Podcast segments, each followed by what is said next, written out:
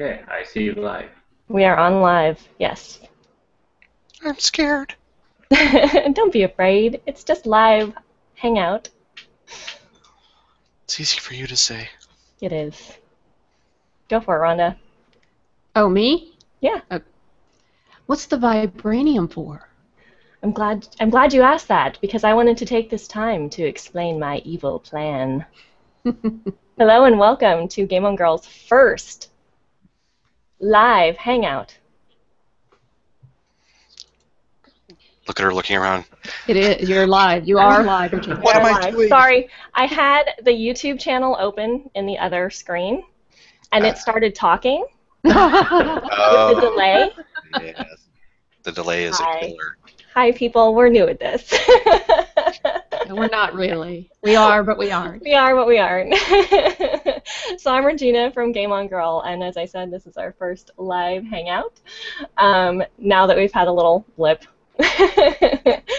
I'm here with a few of the writers from the site. We're going to chat today. So uh, why don't we have everybody do uh, a quick introduction, starting with Rhonda Hey guys, it's Rhonda from Game On Girl. and Mark. Hi, it's Mark from Game on Girl. and Jerry. Hi, it's Jerry from Game On Girl. hey! For some of us, this is the first time we've actually seen each other Uh huh. face to face. Yeah. Yeah. So, although we've all been working with each other for a couple years now. Yeah. Cool. All right. Well, I'm going to really quickly send a tweet out on uh, the Game On Girl Twitter uh, to get more people watching us. Is that more or some? Uh, some, maybe. Please come and watch us. uh, so, uh, if you have a Twitter account, you guys can go and hit your your retweet buttons and get that that link out there.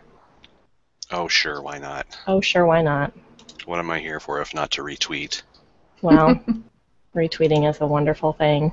All right, so we have a few things we want to talk about today. What do you guys got? Where are we starting? Uh, we start with the movies. Okay, let's I mean, talk an about the obvious movies. choice. I think it is an obvious choice, yes. So let's start with the big one that everybody's probably, well, everybody probably hasn't seen it by now. Not everybody in the world, but enough people in the world have seen it that it can be our uh, our starting point. Let's talk about Avengers: Age of Ultron. Yeah, it's been two weeks. It's been So, two weeks. Is that how Yeah. long it's been out? Two weeks now. Okay. Yeah, I think two weeks since we talked about it. So, do we want to just do a show thumbs up or, or thumbs down first, all at the same time? Sure. We go one, two, three. Jerry, what are you, man? I'm up. All right. There he is. Yeah. All right. So we got Just four don't look thumbs delayed up. on my part. So there- there is complete partiality. There's no consenting view. Everybody liked it, so right? Yeah, I, I did like it, but I will say that I didn't like it as much as the first Avengers. It, it was still really good, but uh, I think the first Avengers was better. Okay, so you like the first one better. Is Mhm. that a theme for you? Do you generally like the first of a series better? Most of the time, although I can say I was never really a big fan of Alien, but Aliens is my favorite of the Alien franchise. Interesting. Okay. Okay. Uh, what about you, Jerry? What are your thoughts? Well, I really liked the film. I don't know if I liked it more than the first one myself. I've been trying to figure that out since I've seen it. I did really like the new characters they put in, especially Scarlet Witch. I thought she was really well done. I agree. But um, there was just something I think really magical about that first Avengers film that this new one didn't quite catch, but it's still really enjoyable and it was really fun to watch. I agree with that. yeah, I do too. I, I think. Oh, go ahead, Rhonda. You only ever have one honeymoon, so. Yeah, I was going to say something very Yeah. similar to that. That I, I've said this as a teacher too. The first time I teach a class, there's always a certain energy that I can never duplicate again, um, because you're ju- you're new and, and that like enthusiasm and that excitement for your material just doesn't. Uh, you can't replicate that, and so I think a first of a series ends up falling into that same category. Yeah. Uh, It says something though that it's extremely difficult to um, decide whether or not that the first one or the second one was a better movie. I think Yeah. that coming out out the gate with with the second film, is, he did a great job. I Yeah. mean, people are not saying, "Meh." No, no, not at all. Yeah. That's true. Yeah, people are just into it, so that says something too. And you described it best, I think, Regina, when you said it had a lot of Joss in it. It It did. was a Joss movie. It was a Joss movie. It was very clearly a Joss movie, and I feel like, in terms of fandoms, you know, the Whedonverse is one of my favorite, just in general.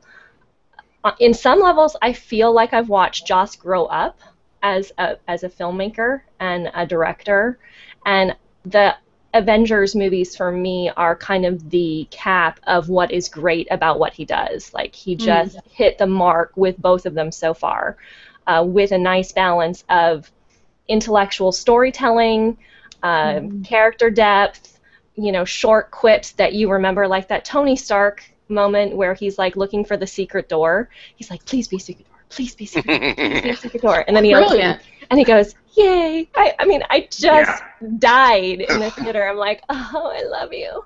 Yes. The- That's all Whedon. The- and that Oh, is go to sleep. that. Go to sleep. Go to sleep. Go to sleep. I'm sorry. yes. I mean, it's so like, oh, you just you feel like you're being hugged by the movie. you know? Yeah. I love this. So So, Mark, what about the um, the difference in the second one that you saw? Um, as far as Why it wasn't as good as the first? Um, I think you guys are right. I think it it is you know the the first one was the first blush of the rose. So I mean, the second wasn't going to ever live up to that. But also, I I feel like um, the editing in the first one was a lot tighter. I felt like the it was locked Yeah. down a lot tighter. Like the the beats were really good when they when they happened. They were just Yeah. over the top. Like um, when Hulk and Thor got done you know, trashing a bunch of guys, and they land in Grand Central Station together, and Hulk out of nowhere just punches Thor right out of frame. Perfect. I mean, just Yeah. perfect. yeah, And same thing Right. with, um, you know, the scene where Loki, you know, gets pissed at uh, Hulk and starts trying to berate him, and Hulk just picks him up and thrashes him and walks away and says, "Puny God." I mean, those those those two moments in that film are just magic, and Mhm. I don't feel like there were any moments like that in the second film. There was definitely great moments in the second film, but I don't think any that that popped like those two moments did. But again, I did like the second film, and yeah, like Jerry was saying, I Scarlet Witch is a really cool character. I play Marvel Heroes um, 2015 a lot, and she's one of my favorite heroes to play on that game. So it was really cool to see her show up in the movie. cool. Yeah, I think Whedon set his path. He's he's he's in. Yeah, Yeah, we're going to Yeah. see a lot from him now. It's very exciting. yeah. Now I think I I read something that said that he wasn't going to do another Avengers movie. No, I think they got the the Russo brothers. They're going to do the Are last do two. from what the I last two. understand. Yeah. Yeah. And I think that that's good. I was, I, I mean, there's a little part of me that's like, oh, but on the same time, I think having done so well, I, I think it's a really elegant thing to know how well you've done Yeah. and stop before you go too far. Yeah. uh, Yeah. Which is what I would accuse George Lucas of not ever doing. Oh yeah. Agreed. yes, let's beat this until it's dead. Yeah. All right. So, what other movies are out there that we have to chat about? Well, I went to see Mad Max today. Oh yeah, and Yeah. Um, well, awesome. I thought it was fantastic, but there was a um, there was a lot of impetus in me going to see it. The um, there was a lot of press. Of course, there was a lot of press on both movies. right. Um, but it was on my list of must-see movies this year. But some apparently there was a, a Time magazine article article that came out about it being a very feminist film, and it was a Yeah. Charlize Theron film, and knowing some very big Mad Max fans, I know that they were uh, very concerned about this because the movie is called Mad Max. Max. Mm. So, you know, what happens if you have a movie like this with an iconic character um, and you're going to reboot it and the title character is A second Because fiddle. yeah And, and I'm not saying that's I'm not saying that's what happened, uh, but it is. It's a very hard film to describe, but it was a blast. It was well made. I've heard it's getting really good reviews, like on Rotten Tomatoes, and I've seen people tweeting about about the movie. One of them that probably shouldn't be uttered here in polite company, but it was pretty damn funny. Um, but uh, so, do you feel like he plays a second fiddle in the movie, Rhonda?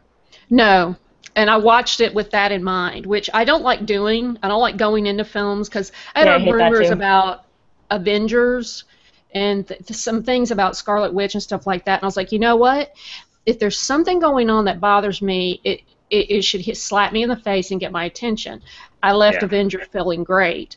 Mhm. Um, Mad Max, what I had heard is, you know, well, it's a Charlize Theron show. It's not. What it is is uh, a, a a movie about a world. If there's there are two stars in the film, it is um, the world of Mad Max and the cars. Yeah. Mm. Well, The- that makes sense too to the to the Yeah. original, right? I mean, and I hate. I kind of am gonna like question my geekdom here, but I haven't actually seen the first one, so I don't. I know a little bit about it, and I've you know seen bits and pieces here and there over the years, but I haven't watched Do- it beginning to end. So Do you mean you haven't seen the first one or any of the original trilogy? any of the original trilogy, I Oh. haven't seen any of those. So There. Homework, homework. yeah, serious, serious. I don't know. I don't know if it'd hold up though. It's been a long time since I've watched them. I mean, at least ten or fifteen years, and um, I don't know if it would if you it would be something that you would watch and go, "Why does everybody love this?" Or you'd be like on board right from the get go. It's. I remember the first time I saw it um, was at the drive-in theater when I was a kid, and my my mom wanted to go see it and she didn't have a babysitter so she dragged us along and we're at the drive-in and i just remember like I, I don't remember how old I was i think maybe somewhere in the neighborhood of seven to ten years old or seven to nine years old and i just remember being horrified by it the first time i saw it Brutal.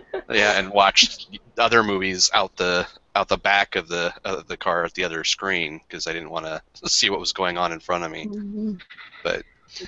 it's it, it's a really it's a really cool world as far as you know Mhm. a post-apocalyptic settings Yeah, I think that's I think that's the star of the film, and I think in in that effect, um, keeping that in mind, um, I think it's a huge success. I, I, I don't think it's a, a I- tell you what it is to me that made me so happy about the film is that you cannot say that this is a feminist film. You can't say it's a misogynist film. You can't say it's an environmental film. It is a film about a world. Everybody plays equal parts and roles. And to me, um, actually, my husband described it very well after we left. It's sort of like Casino Royale was for James Bond. Mm. Um, James Bond didn't say uh, Bond, James Bond, until the end of Casino Royale. That's Mhm. true. Yeah. That's when he, our James Bond showed up. Right. Uh, that's the way I see this. It's almost like a prequel because Mad Max is an anti-hero.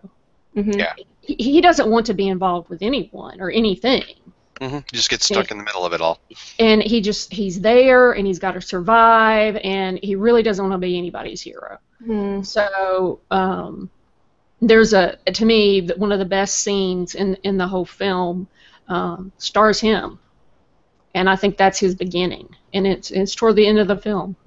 Do you do you know if it's is it planned to be like a trilogy? Are there going to be more? Or is it going to be a longer story? I, I don't know, but they can easily do it at this point because I think I think they just barely scratched the surface with Tom Mhm. Hardy, and I think when you leave the movie, you leave going, I want more Tom Hardy. Cool. Cool. That's that's a good That's a, that's a good thing to leave a movie with. I mean, that's a Mhm. success for them. That you want to see more, absolutely. Yeah, Yeah. definitely, no doubt about that. It- and it was nonstop. It, I mean, you hear people say that, but when the movie starts, it, it, it doesn't quit. I mean, it is brutal. Through, I mean, nonstop through the entire thing is nothing but a battle. right. Does like it- intense. Does it have some of those great little comic moments like the uh, original movies did? Yeah, but not as much. Not as much. Yeah, there's there's a there's a handful, and um, a lot of them are in visuals. There's the dialogue is very limited.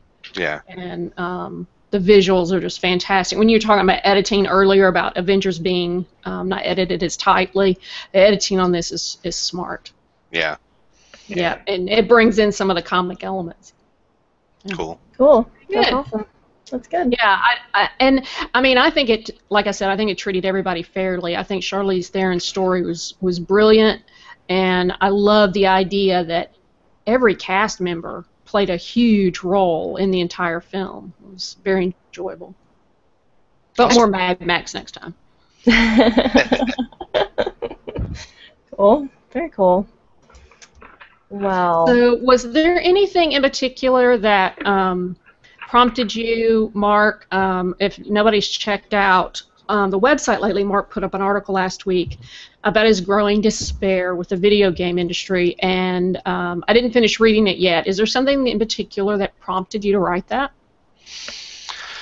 Yeah, I just I, I was trying to avoid saying saying it um, naming names and in the article because I had already kind of picked on them in my last article, which was Steam, and I, I've kind I, I've gone through these phases with Steam. When I first started with Steam, they originally somehow lost my first account. I couldn't retrieve it. They have no way of contacting them directly or talking to a person. It's all Mhm. via email and automated and crap like that. And so I really hated them. And then my friends got into Steam and drug me back into it. And um, you know, for a while, I've been pretty happy with it. And in the last couple of years, I think I've been falling out of love with it again.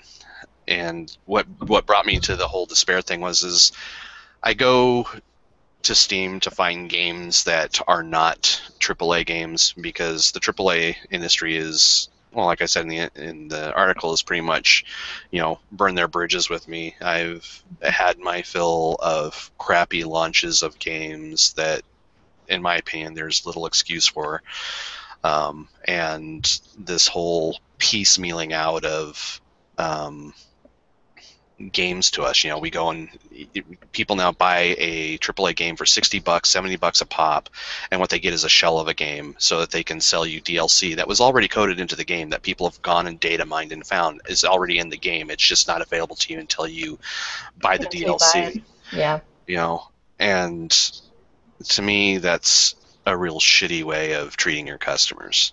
Um, so I've, I've had my fill with them, and so I go to Steam, and Steam makes me happy because, hey, indie games, you know, I can play lots of indie games. Mm-hmm.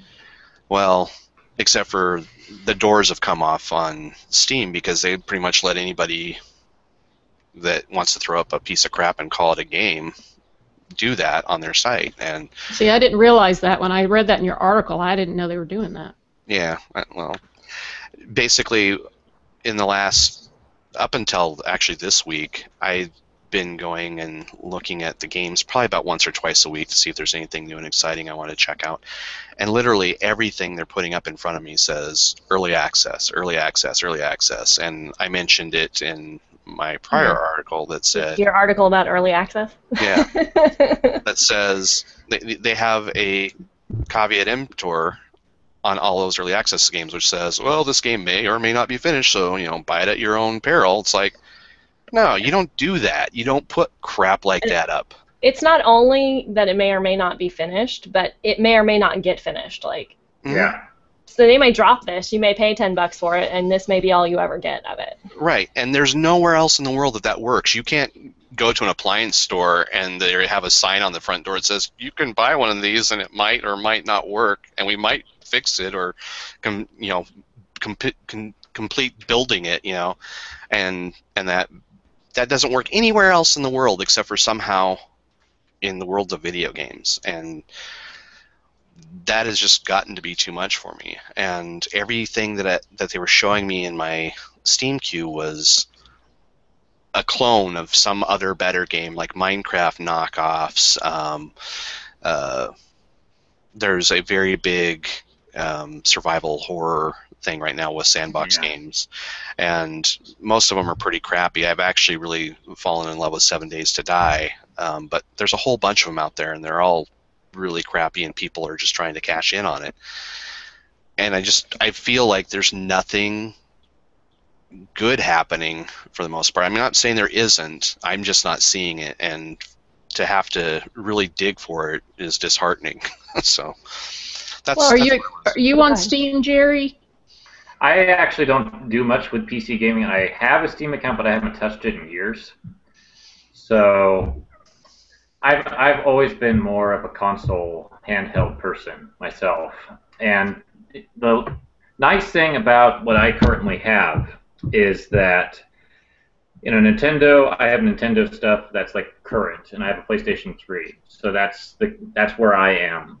And while Nintendo's getting more into DLC and stuff like that now, I think they're doing it a bit smarter. Like they're releasing the core game and then they're expanding upon it with like different characters or stuff like that. They're not hiding things away quite as much as some other DLC things have been. And that's kind of nice. But I don't do too much with DLC. I, I, I usually wait till the games come out later with like Game of the Year editions or Mhm. something like that because then you get like all of that content off the get go, and then it's been kind of play tested. All the bugs, at least a lot of the bugs, have been fixed, um, and all the content is generally there. So that's worked out well for me on the PlayStation 3, but Nintendo doesn't typically do that. So I kind of have to play it by ear with them and see if it's worthwhile to get the DLC for one of their things. So like I like Smash Brothers, I like Hyrule Warriors. I bought the DLC for those in a couple cases, but that's because I really liked the game. And Right. You'd already And- invested in the original, so you bought Yeah, the and- DLC because of that. and like with Hyrule Warriors, I used store credit for that, so I didn't actually pay the sixty dollars for the game. So I didn't mind paying the twenty dollars for the DLC because I already got the game technically for free. Right. So Interesting. that wasn't so much of a bother. Well, I'm wondering, um, Mark, there was one comment from Sharon, who's actually another um, writer for the site, on um, your article. And one of the things I thought was interesting that she mentioned was that her kids, her kids who are also gamers, expect that now. They expect that when they buy a game, Yeah. they'll be paying for the for the DLC. That's And I'm wondering-. It is. I know. Yeah, it's a little, terrible. I was having like a, oh, what really? We've got our little consumers trained. Oh no, how can we go here? Um, but I think it's it's an interesting point though to think about profound changes in game culture from when perhaps some of us older gamers who were used to buying, you know, a CD that had the entire game, and if there was a bug in that CD and in that game, there wasn't a patch that fixed it later. You just worked around the bug, right? Yeah. and the, you know the DLC was not a thing. You just you bought another game later because you wanted to get past it or a sequel or whatnot. So, Yeah. do you have any thoughts about th- that kind of concept and that idea that like game culture is shifting around this? I think it's just the different between difference between the generations. To be Mm. honest, I think uh, it has. It's probably more to do with. Um, it's it's definitely generational. Um, all I'm assuming I don't know how old Jerry is, but I'm assuming all of us here were around when um, you know the arcade games came along and kind of have gone through the entire um, timeline of video games up until now, and you know it's only in the last probably maybe five to eight years that this has started becoming a thing, and I think it's okay for those kids because a lot of them were getting into games at that point and that's just the way it was you know right from the get-go this is Mm. what they were what they were expecting um, or, or what they were exposed to and we who are older have gone through a period of time where we bought the game. We, when you bought a game, you bought the whole game. And yes, there might be an expansion down the road, but that was usually a year or two down the road. Right, or or there was a sequel. I'm thinking of um, one of the games that Ron and I talked about in her very original interview, which was Myst, Mhm. and how um, there were like three or four sequels that came out after that. But you got that whole game. You got the disc, and you had that whole game, even if at the time when you got the disc you didn't have a computer to play it on. See how I remember things? Vis- visualize what you want. yes, and it will come to you. exactly. Yeah, I'm I'm 32, Mark, so I'm right there alongside you guys. So yeah. yeah. I grew up with the NES, so I definitely know the experience of buying a game brand new and then getting all you could out of it. Because when I was a kid, at least, I didn't get games very often. I got them like as birthday presents or Christmas presents, hmm and my allowance usually went into like Ninja Turtle action figures and stuff like that. I didn't think that I should consolidate all that money and buy more games. Right. It might have been might have been because of video rentals, because you could go to a store and rent something for Yeah. a week hmm and then you know rent it again if you really liked it. Remember the passwords because you couldn't save anything back in those days. Yeah. Yeah. Wow, that is back in the day. Not feel Yeah. old. Okay, new topic. I don't want to feel old anymore. Yeah, I've got a friend who asks me all the time, "What games are you looking forward to coming out?" And there just aren't any. Yeah, I haven't Yeah. I haven't been excited about anything in a long time. And you know, and I bought the expansion for WoW thinking and and it was great and I really did enjoy the hour or two of it that I managed to play Uh, before I canceled my subscription again. Oh, such a bad game. yeah, I'm not letting you guys talk me into that crap ever again. you said that last time. Yeah, this time it's for sure. You guys basically proved my point. I know, I know, we so did. I'm sorry. Sorry. Well, it's not just you. You and Ryan, even my wife. It's like, oh my god, come on, people. This crap, and then none of you even want to play at the same time I want to play, or do what I want to do, or whatever. Yeah, I'm sorry. I apologize for all of us. I remember reading something about Blizzard losing about three million people after every expansion, about a month or two down the road. It sounds about right. yeah, that that seems. Yeah. I'm sure they pad that. They they, they tend to count uh, any any of those um, uh, game time cards that they sell, like at GameStops and stuff like that. If there's Uh-huh. even a penny left on one of those, they count it as an open subscription, Okay.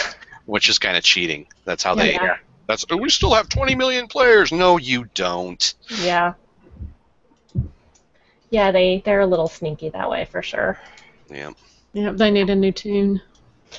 Yeah, they do. It's it's funny that you mentioned that not looking forward to anything because that's exactly that was another thing that made me write that article. Is I was I there was just nothing on the horizon that had me excited at all. Um, and our mutual friend David um, emailed me uh, a couple months back and said, "So, hey, what's on your what's on your radar for new releases for video games? What are you excited about?" And you know, he gave me his list of things, and I kind of looked at it, meh.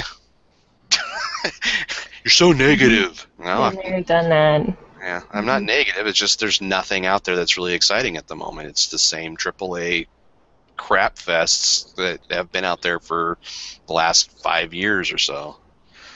So I know I'll, I'll buy the next Mass Effect, but I won't buy it. I won't pre-order it. no, pre-ordering's a fool's errand now. I used to be okay with pre-ordering because I thought like in the in- instances of games like um, uh, you know WoW and Diablo 3 where they're going to have servers that the whole idea behind the pre-ordering was for them to get an idea of what the numbers were going to be so that they can make They sure can they had prep. Yeah. Yeah. That's never happened. Every one of those rollouts It's always a fail. is always a server fail. Not enough, you know, server going on. It's like, well, how, how is that possible? You guys did a pre-order. You knew that you had at least this many people buying it straight out, hmm so you can kind of extrapolate from there how many other people are Yeah, going you're to be out beyond that. So, Yeah. I don't play online a whole lot, so I don't have much to say in terms of that type of expectation. But you do, you would think that with a game like Diablo 3, how big Diablo and Diablo 2 were on BattleNet, that they would Mhm. totally have that down by the time they came out.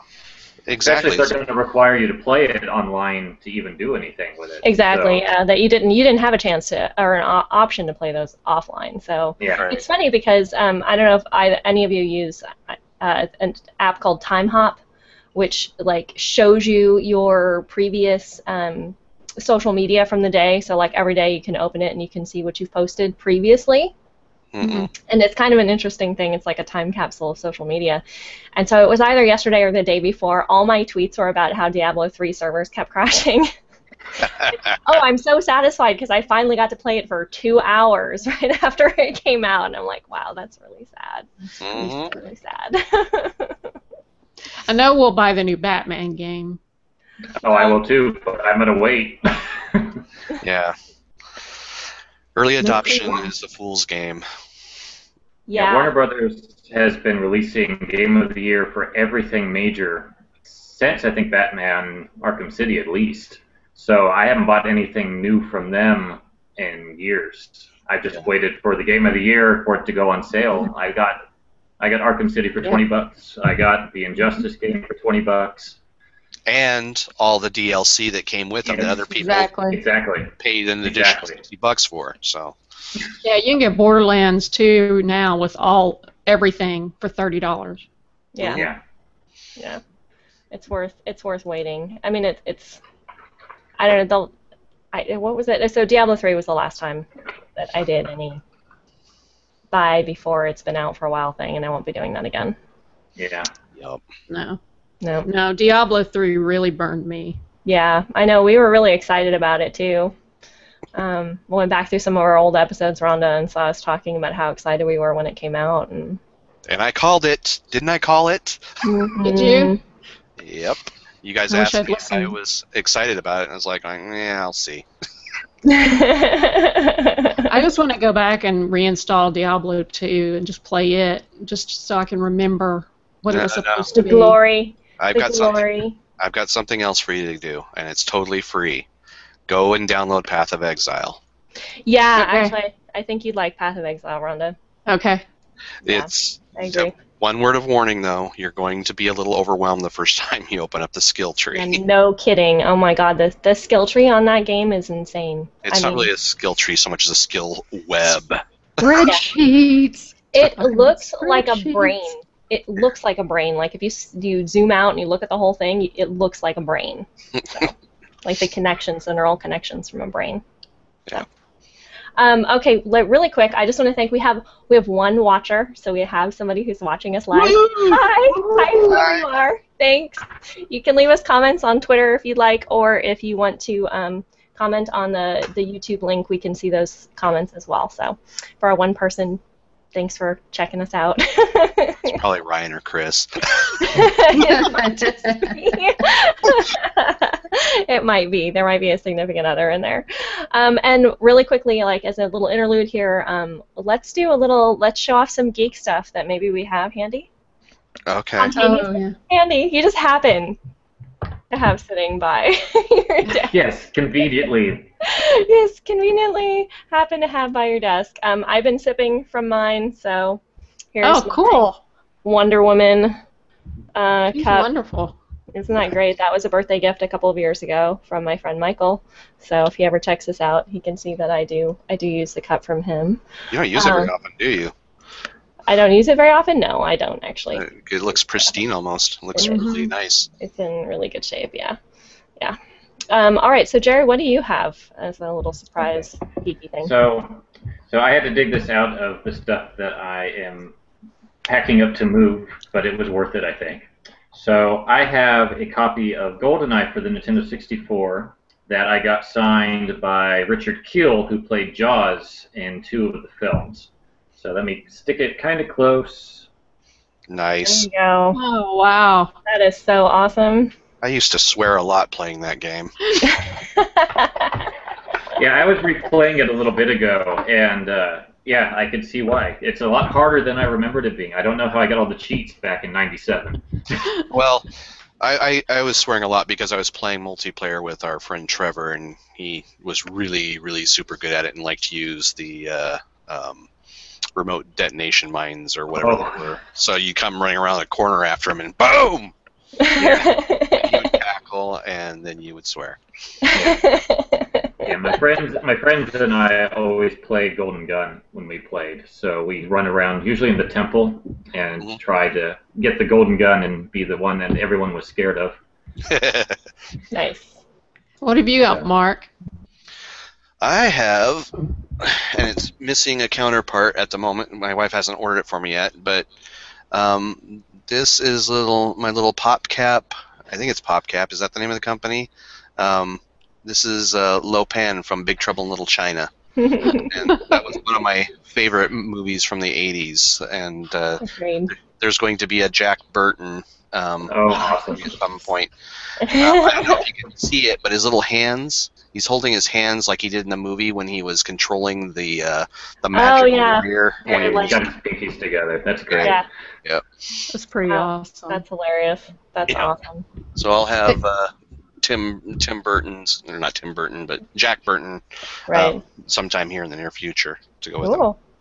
They're making a fortune off those figures. They are. They're just they're fantastic. well, they're so well. They're so well done. I have Jayne from um, Firefly. They're Mhm. so nicely done. I mean, it's it's hard to hard to beat them. You can't see them back there, but on my wife's desk somewhere there, she's got Iron Man Groot in his little in his little pot growing. Aw. She has another Groot, and she has Star Lord. Nice. I've got a- Edna Mode. What's that? Edna Mode from The Incredibles. Yeah, Oh. the costume designer. Mode. Darling. Go, fight, win! yeah. what do you have for us, Rhonda? Well, for the longest time, I was um, I wasn't paying attention to the back of the uh, Kelly Sue DeConnick's newest uh, writing series is called Bitch Planet, and I think they've got four issues out now, and it's um, printed, um, at least on the outside cover, very much like an a, just a really old dime store pulp uh, magazine. Uh, printing wise, and it look the ads on the back page looked that way, which I thought were a joke. But when I read the editorials next month, it said, yes, the ads are real. so, so I started reading them, and you can. They already had re- prepared um, Bitch Planet uh, memorabilia that you could order and purchase, and one of the absolute most desirable pieces was this foam finger Nice. and people will notice the uh, non-compliant logo, which is in the the. but this is just it, it says everything, doesn't it? I mean, Yeah. it really does. Yes, it does. you're number one. Indeed. Love that. And I'll show you which number. I don't know how this machine works. I'm sorry. Well, do any of you guys do um, summer reading lists? Um, no. I have in Yeah. previous lives, but And I'm just happy when I get a chance to read. It's hard Yeah. for me to just sit down and read a book. I like to read, but I I just get distracted by the internet or by games or other things. I actually read a lot on the internet now. I don't Yeah. read books as much. I as do a lot of that too. Although I did read The Martian a while back ago, and uh, it was delightful. yes, it was. It was really wonderful.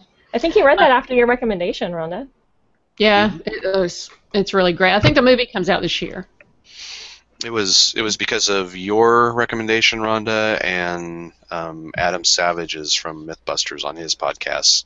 They were talking about it and how great a book it was. So I ordered it and laid down at 11 o'clock one night to to read it, and then finished it at seven in the morning and went. I need to go to sleep for a little while. I couldn't put it down. I just, I, Mhm. I just couldn't put it down. Yep. And It's I don't know the last time I was able to say that about a book. It was Yeah. pretty amazing. It's one of those ones where you get to the end of a chapter and it's like, oh damn it, now what happens? Yes. How's he getting out of this one? It's well, always do you have some that. Oh, sorry. Uh, what was that, Jerry? I said that's always nice when that happens. Yeah, Yeah. that's that's sort of the pinnacle of, of great book moments when you're like, I gotta know what's going on. Mhm. Did So do you have- anybody else read Ready Player One? Mm, no. No. It's Was this- really it, it was it, it, it did really well when it came out and uh, some other people have had some kind of really mixed reviews about it they're making a movie out of it as well Oh, I think I Uh, saw that. Okay. Yeah. I think that's where I recognize it from. yeah i think that the biggest complaint was that it it, it it wasn't really a story as much as it was just rattling off a bunch of 80s memorabilia um, and so a bunch of baby boomers just felt very nostalgic reading it Mm. Um, I thought it was a good story. I liked it. I liked the the, the thriller of it. He's coming out. Um, uh, the writer of that is um, Ernest Cline, and he's coming out with a new book um, in July. So it'll be late summer, I guess, called Armada.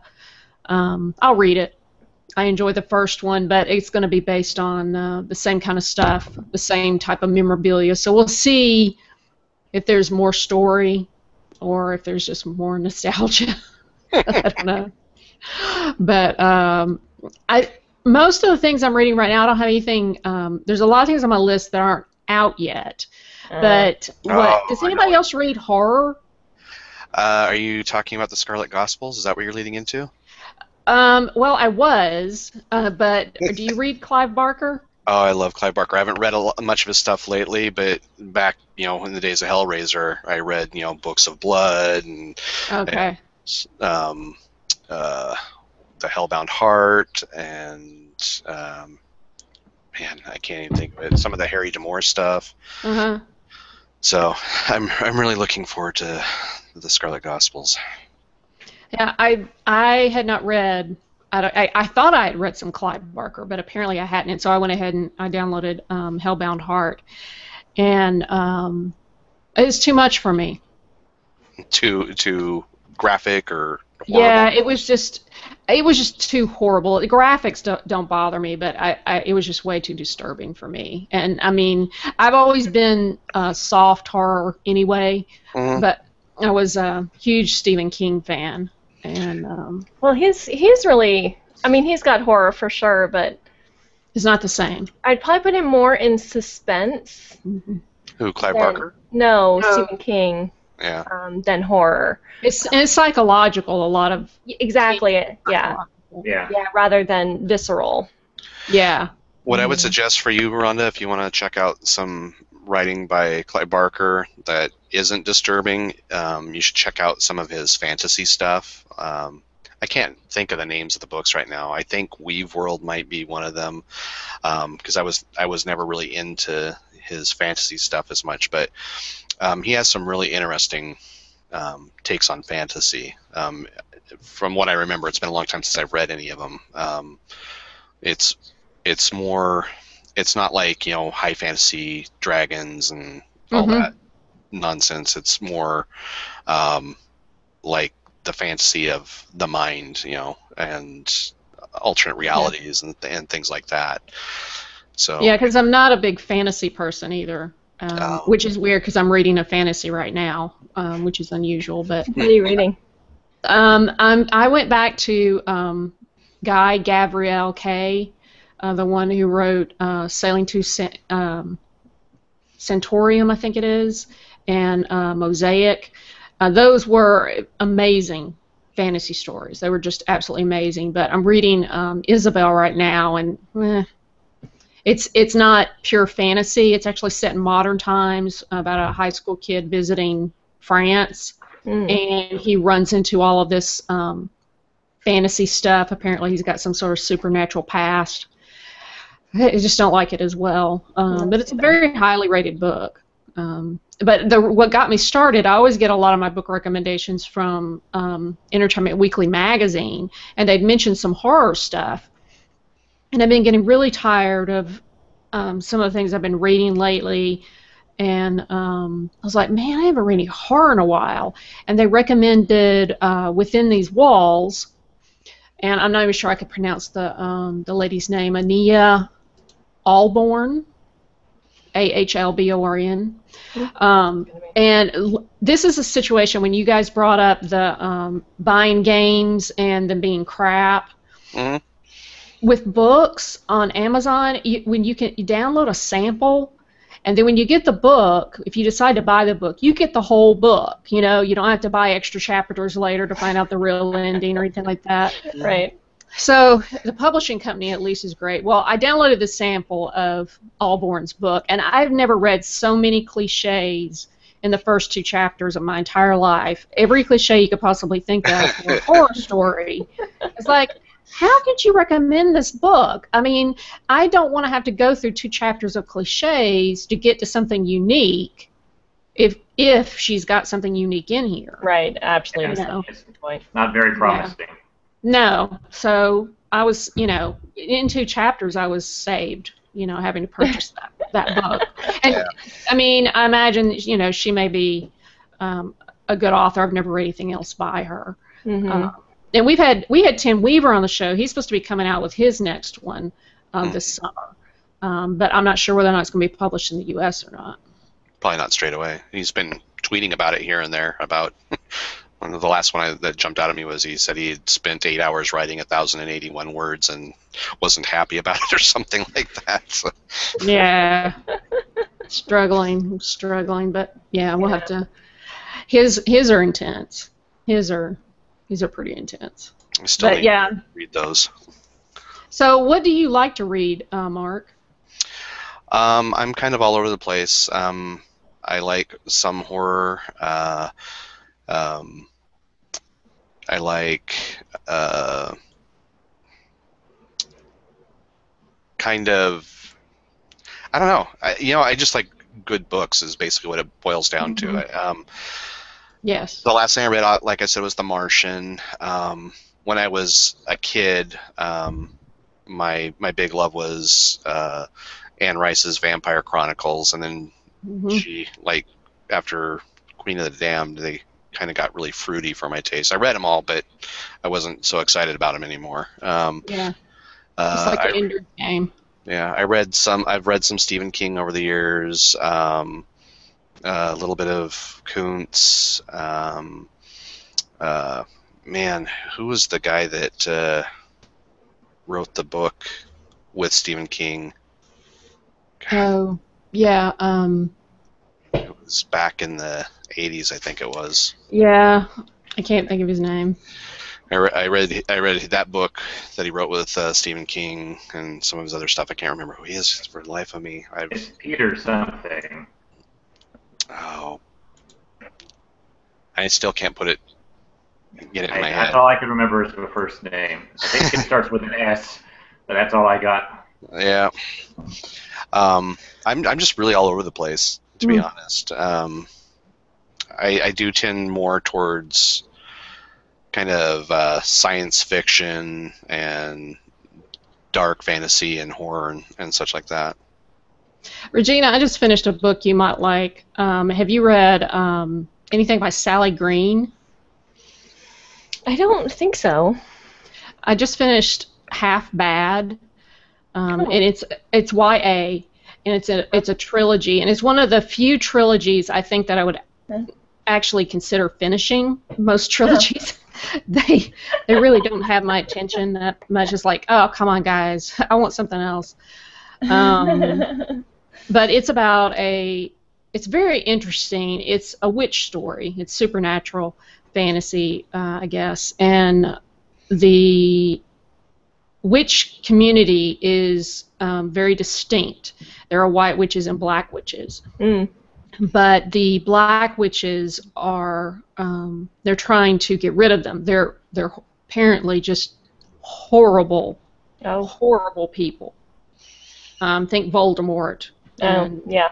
um, Malfoy and stuff. Um, they're just really terrible people. And so um, the White Witches at least have got a little control over it, but you never know whether someone's going to be a white or a black witch uh, necessarily until their um, coming of age day Oh, when they turn 13. There's a movie about that recently. Is it based off of those books?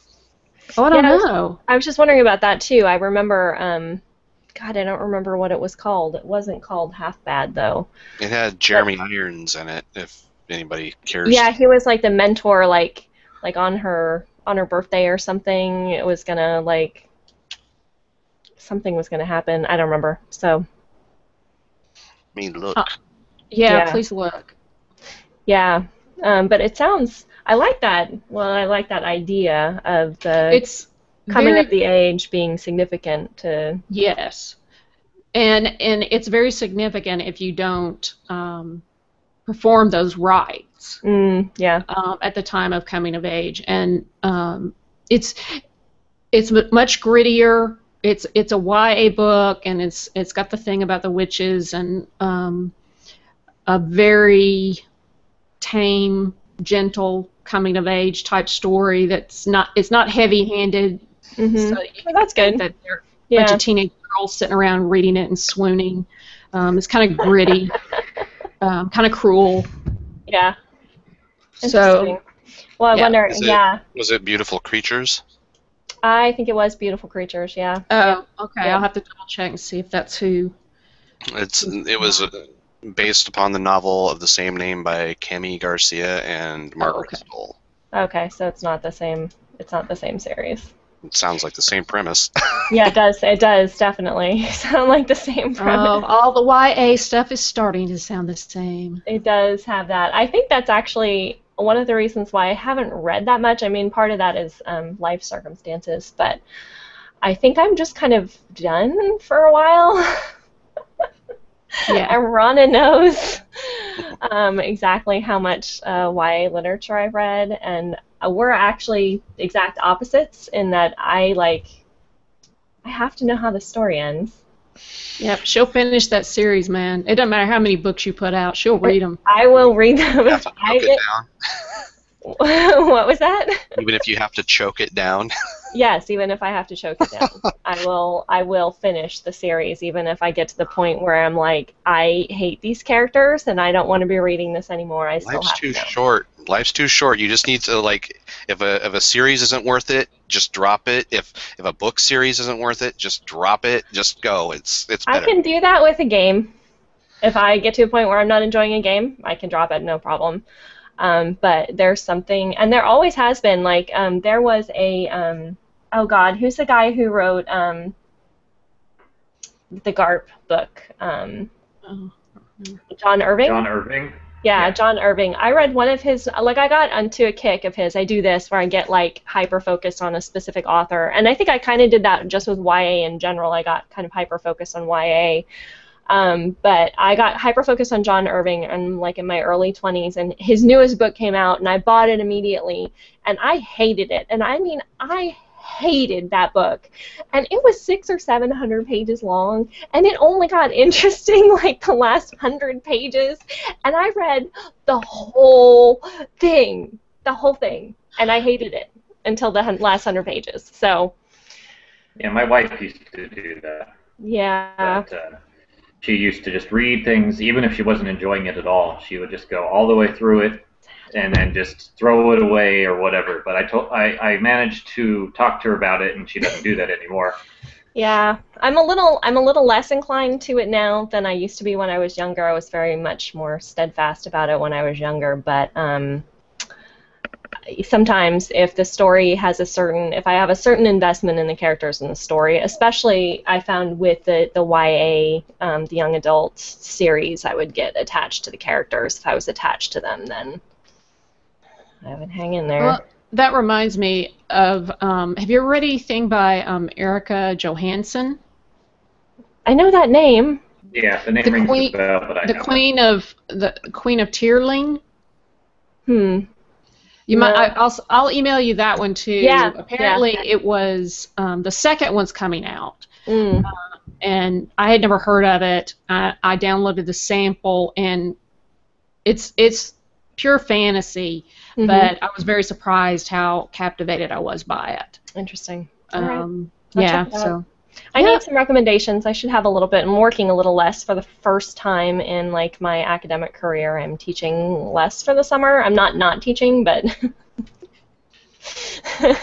I'm not teaching a full load of classes for the summer like I usually do. So, So we Is can every- party when I get out there. what was that?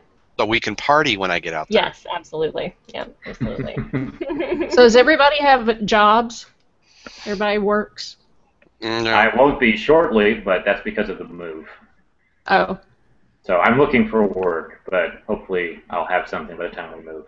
When you're relocating to um, a different area too, right? Yeah. Yeah. Yeah. Yeah. Yeah. Okay. No. I'm looking for work too, so. Yeah, because I'm in a new area. Yeah. Yes, exactly, because you just relocated too. It Major. just seems to be in the air, apparently. It does Yeah, seem to be in the year, I guess. Yeah, it's that time of year. It's this year. I just have I have lots of friends who are going through major life transitions right now. So Mhm. Man, 2015 started off with a bang. yeah. Not in a good way.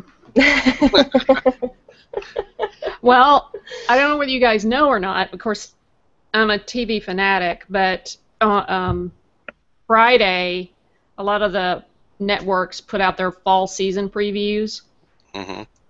And um, I don't know whether you. I've already watched them all. I, I watched just a handful that were sent out via email. you were asked to. I'm not much of a TV person. It's not to say that I don't like TV. I just can't put up with the ads. So I'm I'm Yeah. gonna wait until it's on Netflix and binge watch. oh, I don't watch on television. I Ah, haven't watched anything on television in ages. Yeah, yeah, me too. I do all streaming services at this It's all point. streaming. Yeah. yeah. which is which is what's interesting because I mean, hopefully everybody has seen Daredevil. oh yeah. Although So I've only seen the first couple of episodes, but I'm I'm waiting to watch all of it. But It's yeah, fantastic. I loved it. Yeah. Talk about binge watching. God, so much punching, man. So much punching. oh my God! Have you seen the Mark? Have you seen the video? Um, the uh, where the the movie is um, the TV show is edited to a song, a Chumbawamba song. Oh, I've heard of that. I've Get knocked that. down. Yes. and get back up again. well, it's funny that you mentioned I haven't seen it, but one of the things that my wife started saying towards the end of the season, or you know, the end of the series, every time he get knocked down, she go, "And there he is on his ass again." every time, it got pretty funny. it was. Good guy got crap beat out of him. Uh, yeah, he did. He really. I like I said, well, I've only seen the first couple two episodes, but I was like, wow, those are some punches. it hurt. Like it hurt to watch some of them. I forget was the uh, the fight scene where he saves what's her name? Is it Karen? Is Karen Mhm. their their office gal? Yeah. Is the second episode the one where he saves her when she's Think back so. in her apartment? Yeah. Yeah, that fight scene is pretty intense. It's Yeah. Well, and the one that I remember was he was in a hallway. He was trying to rescue a little boy. yeah, yeah. It, Oh. it, ah. kind it was really a good fight scene, but at the same time, it kind of reminded me of the old Scooby Doo cartoons where they're you know running in and out of doors.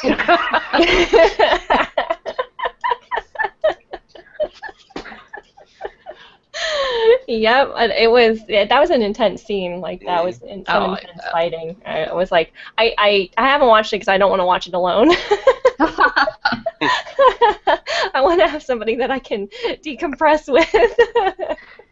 well, if you don't get a chance to watch it before I get out there, I'll I'll binge Alright. watch it with you again. Yeah, there is going to be a second season. They've already announced Oh, that they're yeah. doing a second season of it, which I'm not surprised from the success of it. Yeah. But, But I'll have to watch it sometime.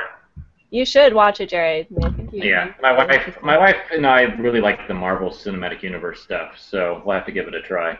Yeah, definitely, definitely. It's definitely worth checking out, and I, I think they do a good job of. I mean, obviously, it's not believable this guy's out there being a vigilante any more than any superhero thing, but the fact that it, he doesn't just take a punch and walk away and everything's fine. It's every time you Yeah. see him after a Yeah. fight, he looks like he's been in a fight and he's wincing and hobbling or doubled over or something. So I, Yeah. I like the fact that they actually He has show to you- recover. There's I like that he consequences has to to getting recover. ass kicked.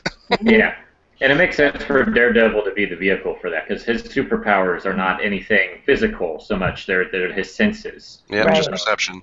Yep. Yeah. Yeah. It's pretty cool. It's cool. So, Rhonda, what were some of the um, the videos that you had, or some of the the highlights of the TV? Yeah, I was just going to um, just do a sampling article coming up um, tomorrow about all of the previews Okay. for the major networks. So Cool. ABC, CBS, CW, which I'm sorry, I don't like CW, but um, I'm, They I actually have mentioned some okay shows on, surprisingly enough. But she probably doesn't like the fact that every one of those shows seems to need to have a club scene or a dance scene. in them. they're just they're I don't know. They're Isn't- just so, Isn't so Arrow predictable. on CW? Arrow and Yes. um, Yeah. Yeah, Arrow and Flash. Flash. Flash. That's what it was. I was trying to remember. Yeah. So. And my favorite show of all time, Whose Line Is It Anyway? But that has nothing to do with superheroes. no. No, but it's still a good show. Yeah. Yes, it is. Yeah. And say I love Supernatural, and I just don't. I, I don't know why that one hit with me, but nothing else on there does. But also um, Fox and NBC. So there's a, a ton of new shows coming out, and um, we're just going to talk about one or so from each of the networks. Uh, one of the ones that made me nervous because I had heard rumors that they were going to try to bring the Muppets back. Yeah. hmm and I was like, oh, I don't know, I don't know about this. But the trailer's out. Yeah. Uh, so who all got to see it? I yeah, did- I did get to see that one as well. Yeah. So All right. So what do you think? I think it could be pretty good. I say very hesitantly, depending on how adult they decide to get with it. yeah, yeah. The trailer was promising because it, it did show the Muppets as they are self-aware that they're in a TV show and they're poking fun at things, which I think is what they do best. Yes, I agree. And so I, I'm I'm hoping that they can keep that spirit through without making it too corny or um, forced. Uh, the trailer seemed to indicate they might be able to handle it, but we'll just have to see once it actually comes out. Yeah. Yep. Yeah, I Did you- think I. What was that? Did you? What did you think? Oh, I thought it was. I thought it looked really good. It was really different from what I expected, um, which I which I appreciated. I appreciated that it kind of it kind of threw me off kilter from um, what you know what we've known and what we've loved about the Muppets. This is this is not that Muppets, and I think it's a good. What what I'm noticing about children's movies is that a lot of them these days are written for the parents, which is delightful for the parents. Yeah. Um, but I really like that this is written for adults, but just written for adults. It's not here we're marketing this to your kids and it's really for your grown-ups. This is this is just for grown-ups. And I think building on the nostalgia of the people like us perhaps that loved the Muppets from when we were kids because that was like one of my favorite shows. I think is a really brilliant move on their part. I think that that's Yeah. in terms of marketing, in terms of you know who's going to watch the show. I think that that's brilliant. Um, and and it's you know I love that they were making fun of the devices. Even they're like, oh, you know, let's you know, with the whole thing with Gonzo was like, you know, oh well, you know. And they show you saying one thing in a one-on-one interview, and you say completely the opposite in the group. You know, oh, that's so overdone. it's like bingo, I love this. Yeah. All I, all I gotta say is that they better have the two grumpy old guys from the balcony, or else. Uh, Yeah, they were in the they were in the trailer. They were in the trailer. So were they? I didn't see them. Yeah, they're at the end of the trailer. They're at the end Oh. of the trailer. So. I cut it off too quick. Yeah, Yeah. yeah. Just they like were they my were. dad's favorite. Yeah, they were. Yeah, I loved. I loved them too. Even even as a kid, I thought they were funny. So I think they're funnier now, though. Oh, yeah. Well, 'Cause I'm there old. are some um, there are some superhero type stuff coming out. I mean, a lot of a lot of geeky stuff. Um, a lot of the genres that we've been talking about. Yeah. And I didn't even know it until in the past few days that they were going to be doing Supergirl on CBS. Um, has it, anybody gotten to see that trailer? I I- watched. Yeah, I- I watched that one. I um, actually saw a commercial uh, for it on TV the other day, um, and was surprised. I was like, "Oh, Supergirl, huh?" so, So I'm gonna put you on the spot, Rhonda. What do you think? I was very impressed. Me Um, too. Me too. I was like, I wasn't ready to be. I was ready to be like, eh, whatever. Yeah, yeah, and and it's very difficult for me to be impressed, especially when it's going to be a um, a teen, hmm and she's definitely just coming into her own as a, as a woman and as a superhero. She's a kid, Right. and the, I guess that's the whole thing about a CW. The re- part of the reason why I don't like that is the yeah, whole young adults thing, but I think they're handling it really well. I thought so too. It was very relatable and they were. I think the biggest thing is they seem to be respecting the character and respecting um, the idea that she's like a real human being. Mm-hmm. Exactly. That's that's what I liked about it too. Was there was so much um, foible about it. You know, like like stu- stumbling and and watching her like run and try to figure out how to fly. I loved that moment, like Mhm. watching her run down and she's stripping off like her clothes as she's trying to get more aerodynamic to take off, and not that she gets naked. Don't go there. You. I wasn't. Uh, Get I out of my certainly brain. wasn't. I wasn't necessarily pointing fingers at you guys, the general person. Is Oh, there one no. viewer that we have? One viewer, yeah, don't go there, viewer. Are they But still I'm there? not a I'm not a Superman fan either. I'm not. None of the supers are that big. A- you know, he's he's pretty unrelatable. Um, Yeah. I, I kind of felt that she was probably going to be that way too, and I think that's why the, Mhm. the human aspect of her and the kind of tripping and the you know the adolescence of it, I Yeah. think, is brilliant in terms of making it that kind of character who is invincible, who can stand up to bullets, who can fly, blah blah blah, Yeah. have more of uh, you know. Oh, I, I can relate to this character, and this is interesting. So Yeah, because Superman's really unrelatable to me because he's like perfect, and there's Yeah. really hard. It's really hard for me personally to ever get into his character, into his story arcs at all because yeah, he seems to have a solution to everything, right, and that's just there. That's there's no tension with him really. right, yep, And um, like the only time I think I actually liked Superman was in the Injustice video game where he was the villain. And so that was kind of kind of different because he thought he was doing the right thing, Yeah. but but for the wrong reason. So right. that was Yeah. interesting. But that's the only time I've actually been like at all interested in the Superman universe whatsoever. But I'm glad to hear that they're treating this particular character with some humanity Mhm. and, and Mhm. showing her as she's developing her, the notion of being a superhero. I think that's Yeah. important. it, it is really it's really different it's a really different approach than sort of that um, show up and have a perfect hero um, lawful good you know doing all the Yeah. right things kind of guy so i think it'll be interesting and it and it harkens back to him as well it talks about him as her cousin so it's interesting you know, I, Well, I'm, unfortunately, everyone, I've got to cut out. okay So this Thanks has for been a joining lot us. of fun, though. Oh, Yeah. absolutely. We'll have to do Thanks, this again. Terry. yes yes Yeah, we're going to so try to do this thank you Monday all. thanks Yes. Wait, my camera's reversed. There we go. My all right All right. Thank you, guys. I'll see you soon. all right Bye. bye.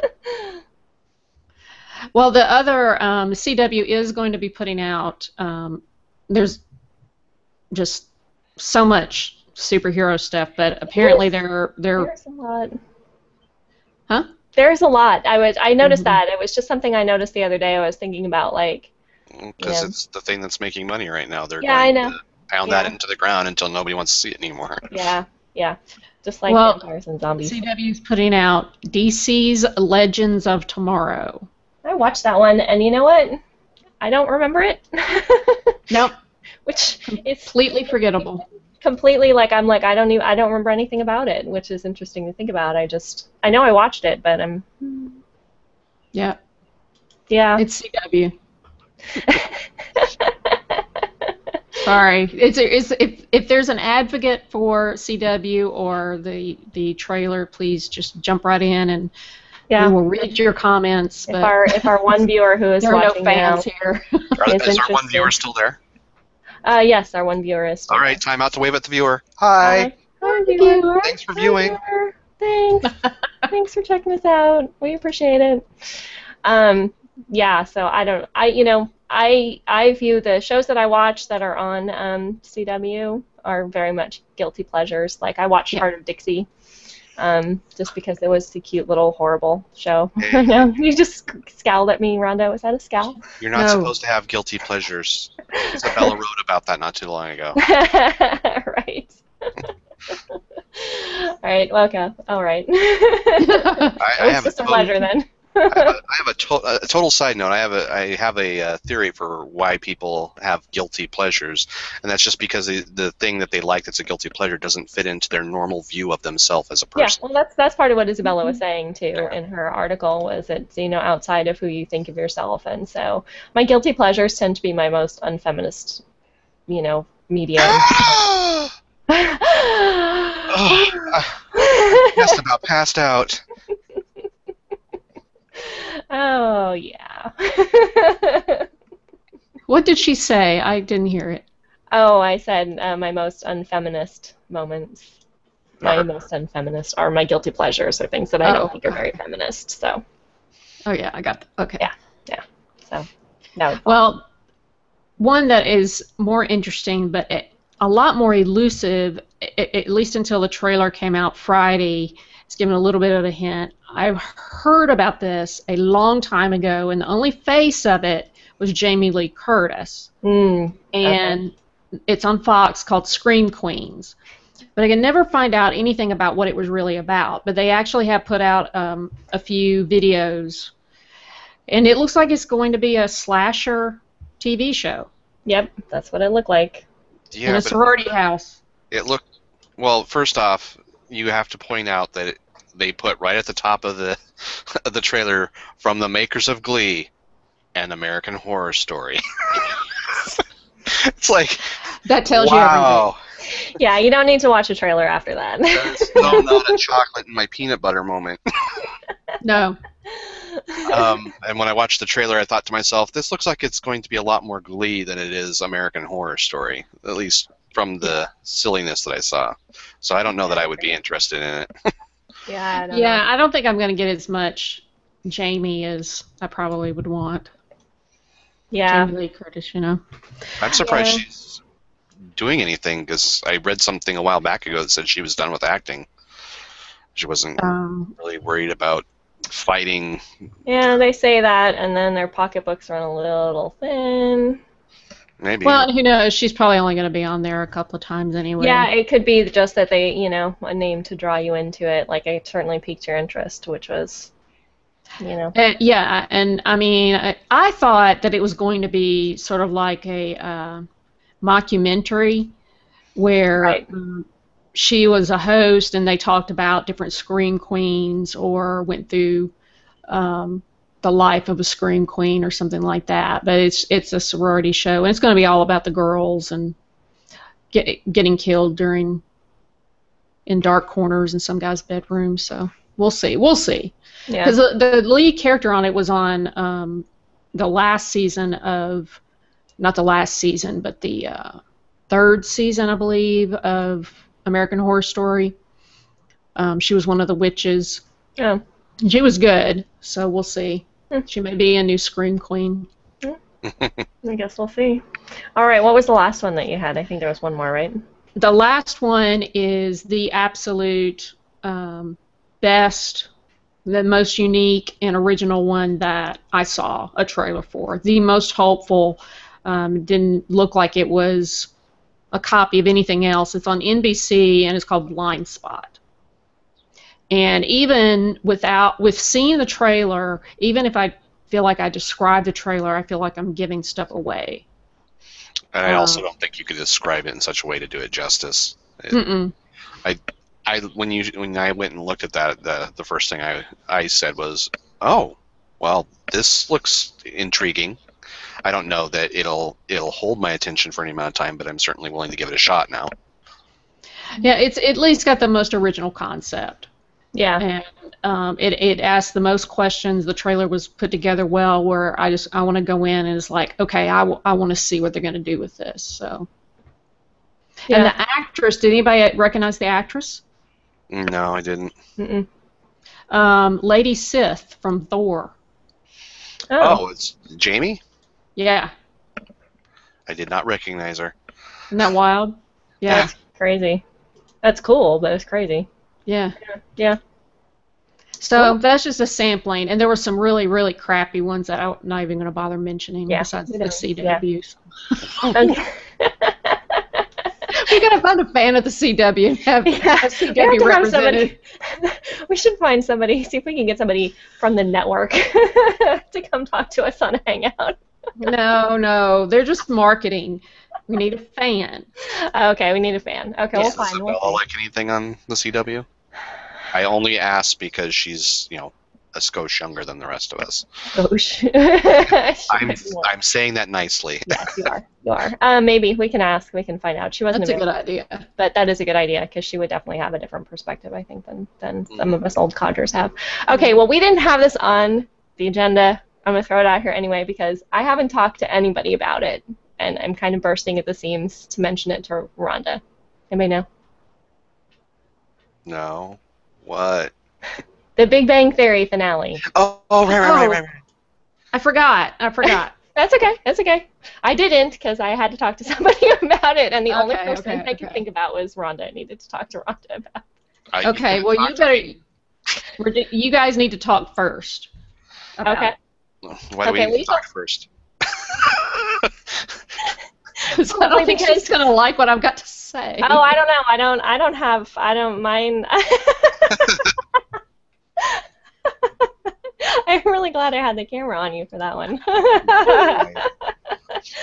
um, I, I don't know. I'm not. I don't know. Well, Mark, what did what are, what are your fe- okay? So, spoiler alert. Ping, ping, Big yeah, yeah, spoiler yeah. alert. Bing, spoiler Big- alert! Spoiler! alert, Bling, bling, bling! End of end of Yeah. season. Is it eight? Eight? Season Yes. eight. End of season eight. Spoiler alert. Okay, I made it. So can we see our listener's name, No, I, I can't figure out how to do that. dear li- dear listener? Dear listener. really would spoil. Yes. Um, We're talking directly Well- to you because we want to be sensitive to you. Yes, exactly. And this is being recorded and it won't be available on YouTube for people to watch later. So, Oh, well, I don't care if we spoil it for them. They didn't. Okay. They didn't. Okay, because they weren't here. they weren't here. kidding. I'm kidding. I love you all. All right, so uh, the end of season eight for The Big Bang Theory saw major changes in pretty much every relationship on the show. Um, Penny and Leonard are headed off to elope to uh, Las Vegas.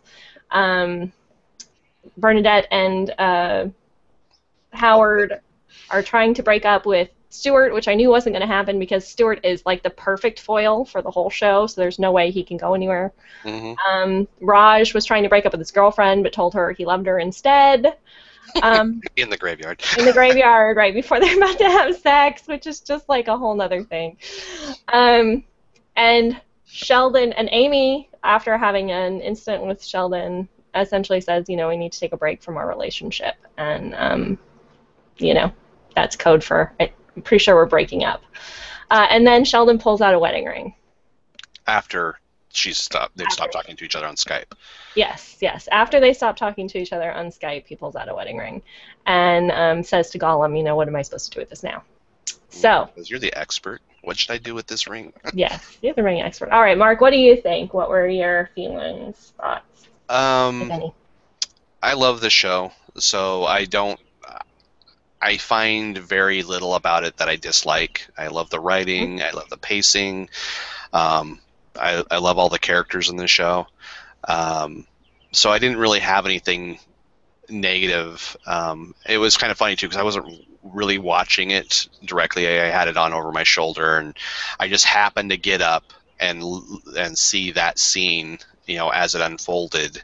Which was with Sheldon and Amy? Yeah, the, with Okay. the Sheldon and Amy, with them break, you know, her basically breaking up, and then Right. him, you know, turning to Gollum and saying, "Well, you're the expert. What should we do with this ring?" And both my wife and I are like, "Oh my god!" Right.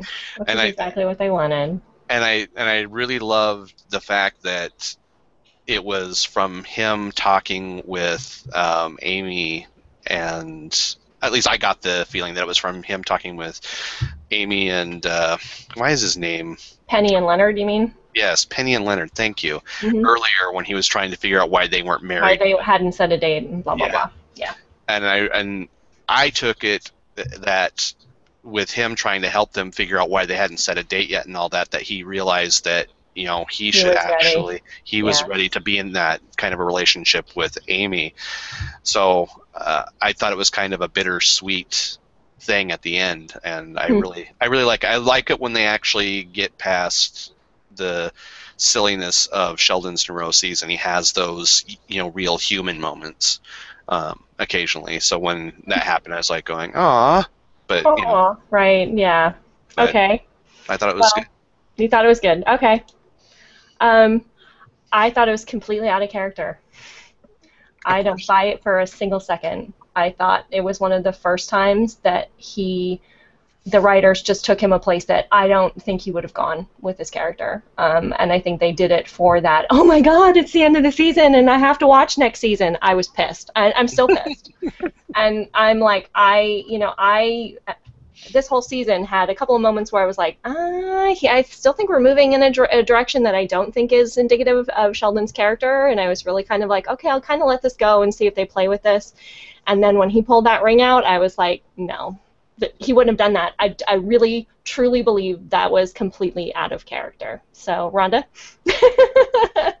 yeah, it was nothing, nothing fit. It, it didn't. It really, it really, right? It just, it smelled. Nothing. Yeah, but you gotta, you gotta think back to all the other kind of breakthroughs with Sheldon. They're, they're never things that are worked up to. They're always things that just happen, and you know that part of the dam is broke, and they move forward. Like the first time he held her hand, the, the first time he kissed her on the train.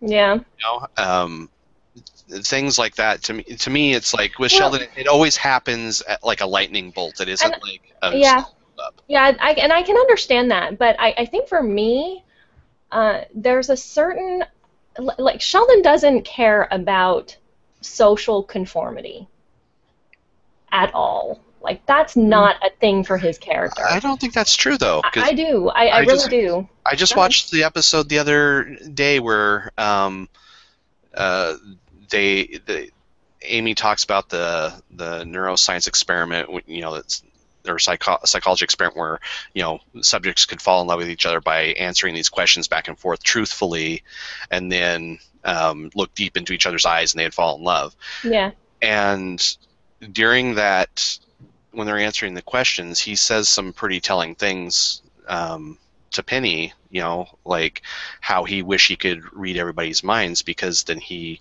he wouldn't be awkward in those settings and you know trying to figure out what people's motives are or what they're mm-hmm. thinking mm-hmm. or why. So I think yeah, he's socially awkward and he doesn't follow social convention very often, but on the other hand, when people say Sheldon, it's the social convention, he'll go, "Oh, right, it's the social convention. I'll do that then." And there's that there's mm-hmm things where that happens on and off throughout the, the series. So I'm not saying that it's 100% perfect, but I think it it does kind of fit in the way that he kind of falls into um, these these moments with Amy and everybody else on the show, really, where he kind of has these you know breakthroughs where he's mm. oh I'm a person. So I'm not saying that you you don't have a right to be rankled yeah. or anything like that, but to me, it didn't just jump out at me and say this is impossible. I thought, yeah, it, it definitely was a moment that they they planned for, you know, pure shock value. That's what they do. That's what they always do at the end of a season. Yeah. But I don't think it's so far fetched to say that Sheldon might have decided that after watching, you know, talking Penny, Penny and, and Leonard into Leonard, yeah. Leonard through that. Moving into it, yeah. And I think what he was doing there was also talking himself into it. That could be. That's that's the, the, the gist of what I was getting when I was watching that whole thing. Hmm, okay, maybe I'll give it a little bit more. I don't know. I still think not completely convinced that it's not out of character for him. It just felt it felt very out of character. Were you expecting it? Were you like watching and waiting for it to happen at the end of the, the episode? I very much had a feeling it was headed in that direction. Um, when and, and were... you had already made up your mind that you were going to be angry if they did it. yeah. Yes. I think you should watch it again when they re-air it and and. Well, I mean, I watch them all on CBS.com anyway, so yeah. I mean, I could go back and watch it now, but um, I'm still too. I have to let my emotional. Yeah, I mean, when I when I watched it, I mean, I wasn't I wasn't expecting anything at all. And so it was the whole thing, like Mark was saying, when it happened, I went, and I sat there forever, just like this, going, Did that just happen? yes. Um, but I think that the difference of opinion that you, you both have, to me, it get, speaks volumes to the show because yeah. I think the I think the characters are Play-Doh. I don't think they really have any solid agency at all. I think that mm. whatever they want or need the characters to be, they just make them into. they make them into that. I mean, the Hmm. Penny and Leonard story is is very tiring. Yeah, I'm I'm over it too. It's th- th- to me that they're they have not done a really great job at all in creating that relationship with those two. That I mean, when they got engaged, so it felt potential. forced. Yeah, yeah. It it had potential. Uh, You know what had potential that didn't follow through for me uh, was her new career. Um, like yeah, I really felt good about that, and I really felt good about like where they were going with her character, and I just feel like it just went like it Yeah. just it didn't go where I wanted it to, and and then the conflicts between her and Leonard about it are over money, and I, it just there was so much more that could have been there that just kind of like yeah. It's just out. it's just a, it's a, a it's a a good 30 minute sitcom. That's what it is. yeah, it's like yeah. two broke girls. Yeah. They've got great writers and it's extremely fun. yeah But if if you're really invested in um, watching a, a characterization, you're not gonna get it there. I mean, I don't like I don't like what they're doing with Bernadette. Howard never grows up. He keeps acting like an adolescent. Stuart is very interesting. Yes I agree. And- Stuart I feel is like the most interesting character on the show right Yeah. now. Like he's got Um, you know different things going on. He's a different person. I person. was glad so. they finally got Raj a girlfriend. Me too. And I don't know why she has to be demented. And yeah, I agree. uh, I don't know why Amy takes crap from Sheldon. Yeah. And so you it, you know it. That's just the kind of show it is. So I said I just kind of enjoy it for the fun of it. All everything they did in that last episode, I I was constantly going, and I enjoyed it. Yeah. That's, That's but good. that's all there is to it because Yeah. I'm not going to ever get anything anything more out of it as far as characterization because it's just not consistent at all. Well, and yeah, I think that I'm gonna I'm gonna think about them that way from now on. I think, or at least incorporate that into my thinking. Like, not that they're consistent characters and that they are just sort of, like you said, Play-Doh. I really like that as a as a metaphor for how they treat the characters because I really did feel like it was out of out of character for Sheldon. So Yeah, I mean, when it was over, I was like, he wouldn't do that. exactly, yeah, But they, I mean, what what was, I think, what was brilliant about it is the writers knew that. The Mhm. writers knew what Amy want, what Amy wanted. The writers knew what the audience right, wants Amy to get, Mhm. and they know what they want Sheldon to do. Mhm. And the writers are smart that way, and at least the writers are consistent in that. And I think it's the same way with Two Broke Girls. Every single time you sit down and watch the episode, you know exactly how they're going to act. You know exactly what they're going to say, and they just keep doing those things. Yeah, Yeah. well, that's So every every episode's like a pilot. that's Yeah. every. I think I shouldn't say every, It's but a I think most sitcoms. But Mhm. I th- I, I like that they do those things every now and with Sheldon that make you go what? Because oh yeah, I love the train thing. yeah, I love I, Yeah, I thought the train. See, the train thing I could hang with. I felt like that had uh, some emotional grounding to it, and Well, if you go back and watch that episode, you'll see that there is emotional grounding. Because I was watching that episode or that that scene with them, Uh-huh. and I'm watching Sheldon. I'm like going, why does Sheldon care so much? I mean, Mhm. normally you think that Sheldon's just pushing to be Sheldon, but I I felt like he was at something else when he was doing it. And Maybe. and okay, so I'll give it another watch. when that happened, I yeah, I was like my nostrils thinking about it. Yeah, doesn't work doesn't work for me. My wife and her sisters flip their nostrils all the time. I don't care. Um, but when I saw it, yeah, I was like, oh my god. But at the same time, I was like going, yeah, in the context of that that scene, I believe it because I feel like he was working up to something in his mind. It wasn't just Mhm. him, you know, poking at uh, Penny and Leonard. And I like when they do those things with Sheldon, where he surprises you and he does human things. Because, I mean, his character's fun and all that, but there are times when my wife and I watch the show and he's like, you know, everybody, who's giving me a ride to the train store or whatever? It's like, piss off! You're an adult man. Take the bus or get Yeah. a car. Well, I I feel I feel that way about about those moments with Sheldon. I feel that way about Penny and Leonard's relationship at this point. I'm like, you need to go somewhere else with this. And like I said, I had real hope with her taking that new job and Mhm. having a different kind of agency, and I think it really just fell flat. So I- I'm sad about that. You guys are ruining it for me. Just ruining it. Because now I'm thinking about it this season. I'm like going, yeah, kind of was just there at times, but still, I still like the show. I still like. I still like the show. I'm still I gonna watch. I'm still gonna watch the show. I love the dialogue. I, I love you know it's got a lot to it that I really that I really enjoy. I- I, I actually didn't even start watching the show when it first came out. I was yeah, I didn't either. Hmm. intrigued, and my ex-wife at the time would come in and watch it while I was on the computer, and I wasn't watching the show, but I could hear the dialogue and the jokes they were making, you know, based off of you know scientific principles and stuff like that, and just how quick and witty it was, and I was like, okay, this show is a little something else. I think I am interested in it. Yeah. Yeah.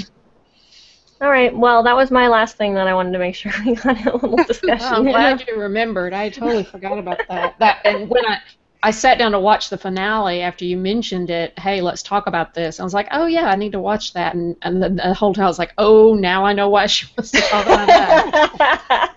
Oh boy. oh boy. yeah, I, I actually thought I'm like I, I wonder if Rhonda and I are actually going to agree on this for once. I, th- I think uh, I think you were totally on the I hate it column, and I was more on the I love it column, and I think Rhonda kind of fell Mhm. solidly somewhere in here. Yep. And that's the kind of show it is. And That is it- the kind of show it is. Yep. Yeah, I, I still think the writing is very, very smart. I do too. Um, I think that they get derailed sometimes, and they uh, d- aren't solid in the direction. Mhm. and um, it, it probably in the fact that they want the characters to change or grow, but at the same time that uh, the the premises they've the premise they've set up doesn't necessarily. They need yeah. all the chicks. If they don't have Oh. all the chicks, they don't play off of each other. I Yeah. love the episodes, and they spent more than one doing it. I love the episodes where they um, where they honored Howard's mother. Oh, I agree. I agree. Those were those were my, those were my So favorite well of the season. They were really well done. They were beautifully written. They were crafted. The acting was outstanding. I mean, just it was it was good. And that you know, and there are there are those moments in the show, and I really you know hang on on for those moments. Um, and really, you know, I could have kind of hung on with the you know. They've been poorly writing Penny since the beginning. She still doesn't have a last name. I thought for sure, you know, when they went to get married, we'd finally learn her last name. She's a main character on the show. She has no last name. Can I, can I Um, tell you something about Penny though? I, I know from a feminist standpoint, everybody hates Penny. I, I like Penny a lot. I like I the like fact that she holds her own with those guys. And the best part about it is, is, when she is having a problem with those guys, she basically can threaten them with fisticuffs. and, and they're like, Yeah. okay. I'm a little scared of her. Yeah, they are a little scared of her, and and I like I love I don't And I don't dislike Penny's them. character at all. I think I think Mhm. actually that you know that Penny's character is is good is a good character. I think she's an interesting character, but I think that the writers have kind of fallen into a couple of traps with her that I think uh, you know some tropes, some retelling of the stories that they do that they could break out of very easily, and and give her a little bit more agency and a little bit more power. And I think that that would be I don't think those would be bad things to add to what she already has. She's pithy. Mhm. She is that character. Um, they talk about um, in Shakespeare where um, it's the character of the fool who can tell the truth to the king. Mm hmm Yep. And that's Penny. Penny is that character, and she's fantastic at it because she will just cut them to the chase with one line. They'll be all this like da da da da da, and she's like, boom, done Yeah. you know and i love that i think that that's great and i love that it's a you know that that's a female character having that i just think that I love the fact that she, a little bit there's, more there's an episode where the four of them are the damsel in distress, and uh, oh yeah the one with the bully with Yeah, the with guy who Todd stole Zarnecki. yeah and the she stole- takes them back there Yeah. and she whops them one in the nuts and Yeah. gets Sheldon's stuff back. And it's like, Yeah. That was great. how, Yeah, how that can was you great. dream about her great. at that Yeah. point? Because she's the hero. Yeah. she slays She the is. dragon and saves Yep. the boys. yep exactly she's great you know and i i love that about her and i love that about her character and um you know i just want a little more for her That gives that that shows the the the depth of the writer's mm-hmm. potential because yes that was a trap that the boys were stuck in. Right. in this identity from high school about being beat up and that they couldn't overcome that. Right. Right. And now, as adults, what they needed was someone from the outside, as an adult, to handle the situation and show them you are grown up now. You do not have to stay a victim. right. Yeah. And I mean, that sounds really heavy for the type of show that it is, but I think that's what the, the smartness about their writing. Right, and you're, exactly, and that's and those are the moments that I love, and that's one of the Mhm. reasons why I love the show so much because they do have those moments that transcend, and where you have those stories that are told that way. Yeah. And they're important and they're useful, and so when you get those moments, I just get when they're not there.